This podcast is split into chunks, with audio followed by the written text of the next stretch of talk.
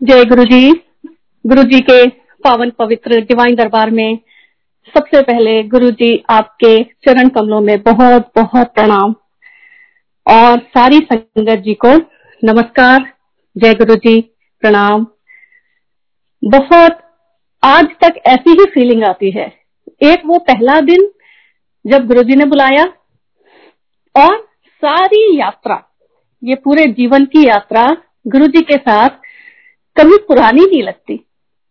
हमेशा वही नयापन, हमेशा वही एहसास और हमेशा वही भाव। कभी भी ऐसा नहीं लगता अंदर से। गुरु जी, आपको लगने ही नहीं देते कि हाँ अब तो काफ़ी टाइम हो गया हमें गुरु जी के साथ में। हमें तो बहुत कुछ अब समझ में भी आ गया है और गुरु जी को हम बहुत अच्छी तरह से जान गए। नेवर हमेशा लगता है हर दिन एक नया अनुभव, हर दिन एक नया एहसास। गुरु जी देते हैं। Thank you so much Guru ji thank you इतनी सुंदर दुनिया में जगह देने के लिए, इतने सुंदर, इतने पवित्र पावन दरबार में बिठाने के लिए, बुलाने के लिए अपने दर पे। तो इस दर पे आपने बिठा लिया है कि उसके सामने अब कुछ भी अच्छा नहीं लगता। सब कुछ फीका है। एक गुरु जी है, उनकी दुनिया है उनका दरबार है और एक ये दुनिया है जिसमें हम जीते हैं। और सच मानिए, सिर्फ़ और सिर्फ़ गुरु जी की दुनिया सच्ची लगती है। उसके आगे और कुछ भी ऊपर नहीं लगता है। सब कुछ उनके आगे you know everything is just just mundane and day to day सिर्फ़ गुरु जी सच है, अंतिम सत्य वही है। Ultimate he is the supreme he is the ultimate and he is the best thank you Guru ji When I look back 2003, वो beautiful summer of 2003, जब गुरु जी ने कहाँ कहाँ से कितने कितने जन्मों से ढूंढते हुए हाथ थाम लिया फिर से एक बार अपने दरवाजे अपने दर पे बुला लिया। ये यात्रा मैं अपने आप को नहीं पहचान सकती अब। सच बता रही हूँ I am totally not I am saying और I am bragging that I am spiritually very elevated no no nothing like that but मैं जब आई गुरु जी के यहाँ पे I think as it is said it's darkest before the dawn मेरी भी जो अंदर से स्थिति थी वो वही थी। ऊपर से देखने के लिए सब कुछ था, लेकिन अंदर से जो एक तलाश थी, जिसके लिए मैं बहुत ज़्यादा बेचैन थी इतनी तलाश, इतनी इतनी प्यास, उस परमात्मा के लिए, उस डिवाइन डिविनिटी के लिए, जिसके लिए जब बोलते हैं ना when the disciple is ready the master appears तो शायद वो मेरी तैयारी चल रही थी उसके पहले, जहाँ जहाँ, जो जो गुरु जी ने जिन जिन रास्तों पे मैं गई, सारे आध्यात्मिक, सारे जो भी हो सकते हैं स्पिरिचुअल प्रैक्टिसेस दिस दैट वो सब एक तरह की प्रिपरेशन चल रही थी। उस एक परम शक्ति जो इतने महाशिव है अपने में, इतने समर्थ, इतने शक्तिशाली हैं तो इतना जब आपको इतनी बड़ी शक्ति अपने पास बुला रही है तो कुछ तो तैयारी करनी पड़ेगी ना। काफ़ी मांझा काफ़ी तैयारी करवाई और उसके बाद बुलाया। ऐसे नहीं बुला लिया। और ये कितना लॉजिकल है, क्योंकि गुरु जी के सामने जाने के लिए भी बहुत अंदर से रेडी होना पड़ता है। When the readiness is there तब गुरु जी बुलाते हैं। तो ये वो टाइम था जब आई ऑलवेज शेयर इन माई सत्संग दैट मेरा क्रिया योग में बैकग्राउंड था बिकॉज़ मेरे डैड क्रिया योगी थे। And this was the year my father passed away 2002 मैं, as daughter and for me, my father was my spiritual guru also i was totally lost shattered अंदर से and he was very young like not even sixty तो मुझे एक तरह से विश्वास उठ गया था हर चीज़ से। और हमेशा अंदर से लगता था कि ऐसा क्यों हुआ? I was looking for answers और बहुत ही अंदर से एक जो इमोशनल स्टेट ऑफ़ माइंड होता है कि लगता था कि nothing work you know nothing is you know worthwhile तो क्यों? लेकिन अंदर वो जो एक तलाश थी, जो बीज बोया था वो तो अंदर अंदर बेल बन ही रहा था ना, पौधा बन रहा था वो, जो एक आध्यात्मिक प्रगति का बीच था। और उसी समय गुरुजी ने मुझे बुला लिया। He hand picked me he just chose me मैं इतनी कृतज्ञ हूँ उस दिन के लिए। और जब गुरुजी ने बुलाया, मुझे अपने सारे सवालों के जवाब मिल गए। सारे उसके बाद no question were left unanswered कोई सवाल बचा नहीं था फिर मन में। वो एक पहली झलक उनकी, लगा सब कुछ शांत हो गया। सारी उथल पुथल शांत हो गई अंदर से। जितने सवाल थे, जितने गिले शिकवे थे, सब सब खत्म हो गए। लगा कि अब अब कुछ नहीं चाहिए, और कुछ नहीं चाहिए। और वही हो रहा है आज तक। वो पहला दिन गुरु जी के उस डिवाइन दरबार में पहला कदम मेरा, जैसे एक छोटा बच्चा होता है जो बस चलना सीख रहा होता है, गिरता पड़ता किसी तरह से। वैसे ही मैं भी गई थी। और इतना संभाला गुरु जी ने, इतना संभाला। सामने जब बैठे देखा गुरु जी को मतलब मैं उनको देख के मुझे लगा कि मैं इनकी तुलना किसी और से नहीं कर सकती हूँ। इस पूरी दुनिया में कोई और नहीं है जिनके साथ मैं इनको कंपेयर करूँ। इतने डिवाइन शहनशाहों के शहनशाह। So royal, so majestic. वो उनका गद्दी पे बैठने का वो अंदाज, वो उनका बिल्कुल शहाना, नूरानी अंदाज, वो चेहरा, वो उनका मैनरिज्म वो मतलब स्पेल बाउंड मेरी जबान हलक से चपक जाती थी। मैं उनके सामने बात करना तो बहुत दूर की बात है। मैं तो उनको नज़र भर के देख भी नहीं पाती थी। एंड आई थिंक हम से सबके साथ यही होता था। जब गुरु जी बैठ जाते थे गद्दी पे आके, उसके बाद वो ही सब कुछ कंट्रोल करते थे। लाइक अ रिमोट कंट्रोल हम सबकी लाइफ हम सबकी थॉट प्रोसेस हम सबके दिमाग में जो चल रहा है इमोशंस स्पिरिचुअल प्रोग्रेस एवरीथिंग सब उनके हाथ में रहता था, रहता है और रहेगा आगे तक भी। तो गुरु जी ने ये यात्रा वहाँ से शुरू की और धीरे धीरे करते करते करते कब वो ऐसे मुकाम पे ले आए 2003 से अब तक कि मैं जब when I look back and realise तो मुझे लगता है कि गुरु जी, अगर आप नहीं मिले होते तो मैं शायद मतलब एग्जिस्ट भी नहीं करती। ये गुरु जी हैं। जब उन्होंने अपने पास बुलाया और अपनी शरण में लिया तो आप फिर उनकी ज़िम्मेदारी हैं। पूरी की पूरी। आधी अधूरी नहीं, गुरु जी कोई काम आधा नहीं छोड़ते हैं। और गुरु जी जो करते हैं वो बेस्ट करते हैं बेस्ट पॉसिबल गुरु जी कहते थे, जो काम करो, बढ़िया हुए। तो ये बढ़िया ही करते हैं गुरु जी। तो जब पहली बार बुलाया और हम गए, मैं तो बिल्कुल जैसे एलिस इन वंडरलैंड चारों तरफ़ देख रही हूँ, ये हो क्या रहा है? मतलब ये क्या चल रहा है यहाँ पे? और बिल्कुल स्पेल बाउंड मेस्मराइज हालत में, लंगर प्रसाद भी आया, लंगर प्रसाद खाया। अच्छा ये लंगर प्रसाद भी यहाँ पे होता है, शब्द भी चल रही है। वो एक ऐसा रूहानी अनुभव उसको लेके जब मैं आई तो पहली रात तो मैं सो ही नहीं पाई थी। और फिर जब एक बार वो लग गई अंदर से जो गुरु जी की लगन है, फिर तो उनके बिना फिर रहा नहीं जाता था। कब जल्दी से, पहले तो थर्सडे टू संडे सारे दिन हम बस बिल्कुल भागते हुए चले जाते थे कि दिन बीते और हम चले जाए उसी, उस जगह पे जहाँ जाके ऐसा लगता है कि बस अब यहीं बैठे रहो, अब यहाँ से कहीं जाओ मत। क्योंकि उससे ज़्यादा कुछ अच्छा ही नहीं लगता था। ना कोई पार्टी, ना मूवी, ना फ्रेंड सर्कल ना रिलेटिव ना दुनियादारी, कुछ भी नहीं। वो उनका चार्म था and I was totally charmed by him by his charm his presence his divinity totally spellbound तो जब जाके बैठे रहते थे न जाने कितने अनमोल क्षण उस दरबार में गुरु जी के साथ बीते। कितने अनमोल प्रेशस लाइक ट्रेजर खजाने जैसे वो क्षण, अनमोल क्षण, जब नई गाड़ी लिया और गुरु जी ने चाबियों को कहा, जब चरणों में चाबियाँ रखी, ओए गड्डी ले ली सानू ले ले। ये गुरु जी के बात करने का इतना निराला तरीका था, ब्लेस करने का।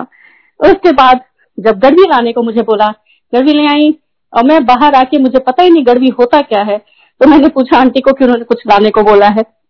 और आंटी ने बताया अच्छा वो कॉपर का लोटा होता है। और मैं जब लेके गई थी तो नया लोटा उसके साथ में, लिड के साथ में, ढक्कन के साथ। तो गुरु जी क्या करते थे कि गुरु जी जब बैठते थे तो आपको हाथ में जब आप लोटा आपके हाथ में रहता था गड़बी आप गुरु जी को दे देते थे। तो गुरु जी उसको एक सेकंड के लिए देखते थे, लोटे को गड़बी को। उसके बाद अपने हाथों में चारों तरफ़ ऐसे घुमाते थे। और लेकिन ये पूरी प्रोसेस के दौरान ऐसा नहीं था कि आप उनसे सवाल जवाब कर रहे हैं। कि गुरु जी ये अच्छा ऐसे करना है वैसे करना है नहीं कुछ भी नहीं टोटल साइलेंस और रादर वो इधर उधर देखते रहते थे जैसे कि वो आ, कुछ और कर रहे हैं. लेकिन हकीकत में गुरु जी हमेशा दिखते कहीं और थे कर कुछ और मतलब इतनी बार ऐसा होता था वो ट्रांस में रहते थे. एकदम स्टोन जैसे हो जाते थे बिल्कुल स्थिर जैसे बिल्कुल अचल समाधि में. ऐसे अडिग अचल समाधि में गुरु जी चले जाते थे, आँखों के सामने देखते देखते, और बिल्कुल क्षण भर के लिए उनकी समाधि लगती वो अपने को बिल्कुल आँखें खोल के हम लोगों के सामने सिर्फ़ खाने के लिए करने के लिए, एक जो उन्होंने अपने ऊपर ये जो हम लोगों की आँखों को दिखाने के लिए एक ओढ़ा हुआ था, ये मानव शरीर का चोला, ये लिबास सिर्फ़ हमें दिखाने के लिए। जैसे हम उस उस डिविनिटी के सामने, हम तो एकदम साधारण तो हम अगर उनके सामने, जैसे कृष्ण जी गीता में विराट स्वरूप अर्जुन को सिर्फ़ महाभारत में उन्होंने दिखाया जब युद्ध का समय हुआ, ऐसे तो वो पांडवों के साथ में हँसते, खेलते, उनके सखा जैसे रहते थे, तब थोड़ी वो अपनी डिविनिटी हर जगह दिखाते थे। उसी तरह से गुरु जी। तो जब सच में ज़रूरत पड़ती है, गुरु जी अपने परम शिव अवतार में होते हैं और आपको दिखाते हैं। लेकिन अदरवाइज़ सिर्फ़ हमारा भ्रम रखने के लिए वो हमारे साथ, हमारे जैसे ह्यूमन बींग्स ही बन के रहते थे। और हमको ऐसा लगता था कि गुरु जी तो सामने बैठे हुए हैं गुरु जी ये कर रहे हैं गुरु जी वो कर रहे हैं। तो गुरु तरह से ट्रांस में चले जाते थे, लोटा जब ब्लस करते थे गड़बी को, और उसके बाद उसे ब्लस करके आपको दे देते थे। तो मुझे भी दिया। और मैंने वो पूरा शेयर किया है कि गुरु जी ने दोबारा गड़बी वाली को लेके गई थी। तो उन्होंने मेरी तरफ़ एक नज़र ऐसे देखा, फिर गड़बी के अंदर देखा, लोटे के अंदर, और उसको अपने हाथों में चारों तरफ़ ऐसे लेके घुमाया, देखते हुए। ये सब गुरु जी खुद करते थे, क्योंकि वो जानते थे कि वो क्या कर रहे हैं। और हमें से किसी की हिम्मत नहीं होती थी कि हम पूछे गुरु जी से। जरा भी हमारे अंदर इतनी हिम्मत होती नहीं थी कि हम पूछे अच्छा गुरु जी आप ये क्या कर रहे हैं? या इससे क्या होगा? ऐसा ओ माई गॉड हम उनके सामने जाते थे, हमारे हाथ जुड़े होते थे, गर्दन नीचे होती थी और दृष्टि उनके चरणों से ऊपर भी मुश्किल से पहुँचती थी। क्योंकि वो तेज जो था उनका, वो तेजोमयी राशि, वो तेज के पुंज सर से पैर तक उनको बर्दाश्त करना ये किया। और उसके बाद ये जब इतनी इतनी अच्छी, इतनी इतनी सुंदर यात्रा गुरु जी के साथ शुरू हुई। तो बस एक चीज़ उसमें रहती है कि गुरु जी उस यात्रा के केंद्र बिंदु हैं, अंतिम लक्ष्य भी वही है।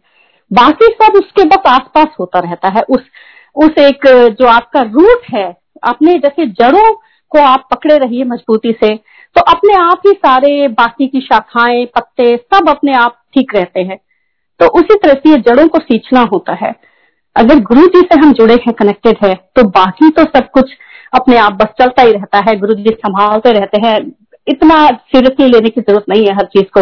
ये काम नहीं हो रहा, वो हो रहा है हेल्थ है, ये सब तो दुनियादारी है, ये लगी ही रहती है। इंसान का शरीर है, कोई भी इसको उल्लंघन नहीं कर सकता है जो प्रकृति के नियम है। ये सब चलते रहते हैं। बड़े से बड़े अवतार आए। इवन गुरु जी की महासमाधि के बाद भी हम तो बिल्कुल ही टूट गए थे। हमें लगता था कि अब तो मतलब ये क्या हो गया? अभी तक तो हमें ये लग रहा था कि अब तो हमारी लाइफ बहुत अच्छी ऐसे ही कटने वाली है गुरु जी के साथ में। अब ये क्या हो गया? अभी तो हमने कुछ देखा ही नहीं। मतलब चार साल तो हमारे लिए हमें लगा कि कुछ है ही नहीं थी 2003 से 2007 तक का हम तो पूरी लाइफ का यहाँ पे सोच के बैठे हुए थे। तो ये क्या हुआ अचानक से? जैसे कोई अचानक से बस उठ के चला गया। लेकिन नहीं, वो गुरु जी हैं। शरीर उनके लिए कभी कोई सीमा था ही नहीं।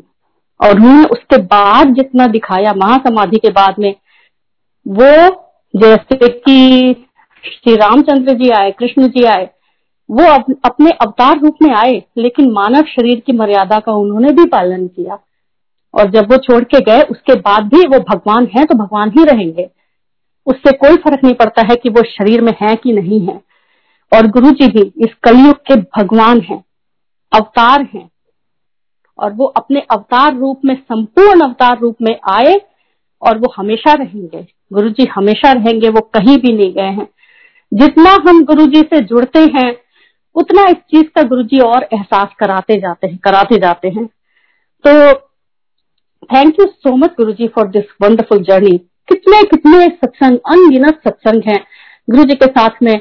अब मैं सोचती हूँ कि अगर गुरु जी के यहाँ जब मैं जा रही थी, उस दिन से मैं लिखना शुरू करती तो न जाने कितनी कितनी किताबें भर जाती, क्योंकि हर दिन अपने आप में एक अपने आप में एक अनूठा सत्संग था।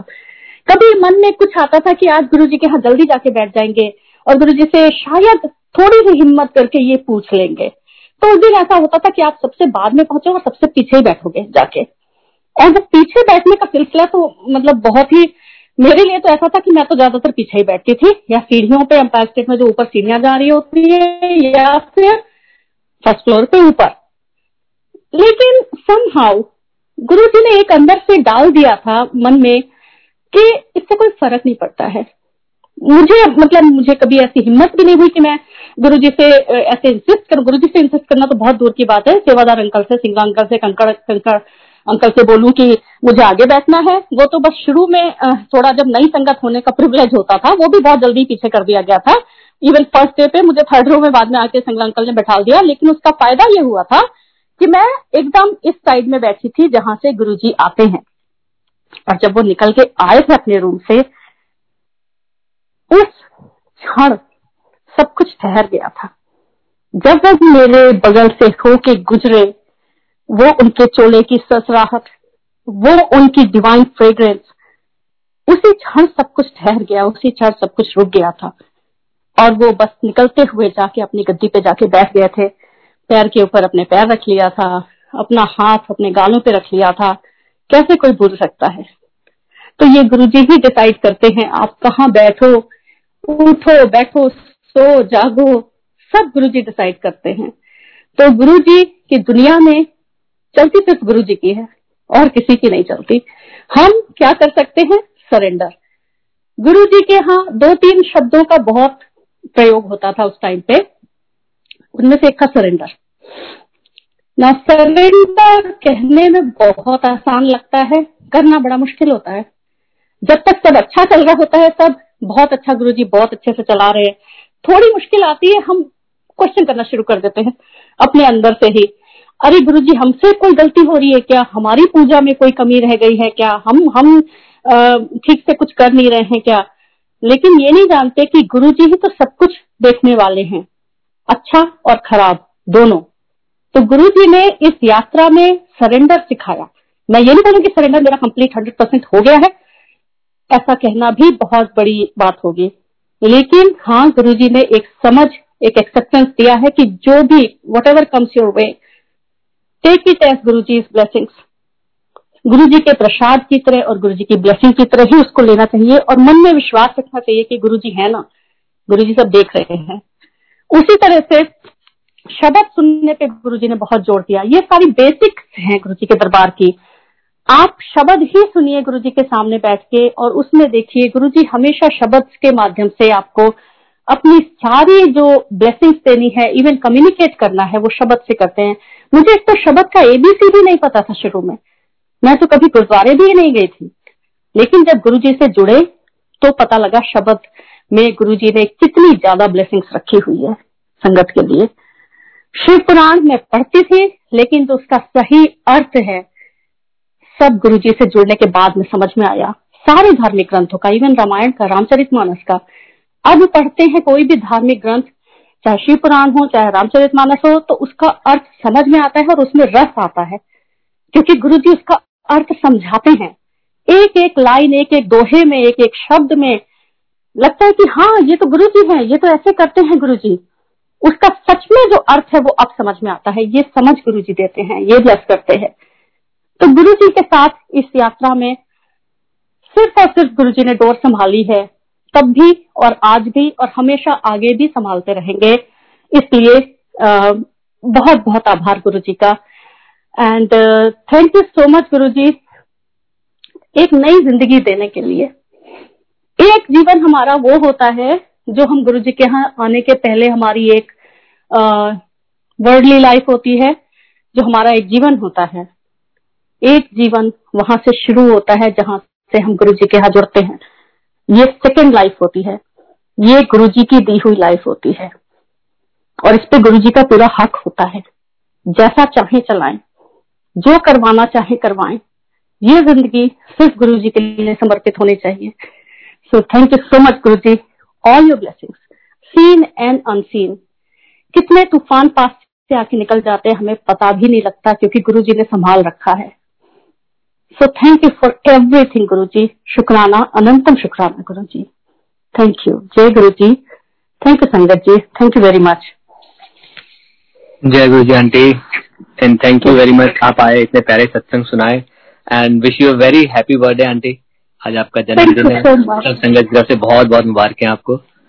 थैंक यू सो मच गुरु जी ने हमेशा मुझे मेरे जन्मदिन के दिन बहुत ब्लेसिंग दी है। मैं मेरा दिल भर आता है ये सोच के कि गुरु जी ने हमेशा, एक बार गुड़गांव में मेरा बर्थडे था और मैं घर से निकली और जैसे गुरु जी ने रातों रात एक स्वर्ग क्रिएट कर दिया हो, वैसे एक सत्संग क्रिएट कर दिया था, इतना बड़ा सत्संग। उसमें गई, मुझे और क्या चाहिए? गुरु जी का का सत्संग और गुरु जी की संगत। मेरे लिए इससे अच्छा जन्मदिन कुछ हो ही नहीं सकता है कि गुरु जी के चरणों में हाजिरी लगाने का मौका मिले। तो thank you so much Guru ji for blessing me this way again अपने चरणों में बिठाने का बहुत बहुत धन्यवाद। आप सबका भी बहुत धन्यवाद संगत जी।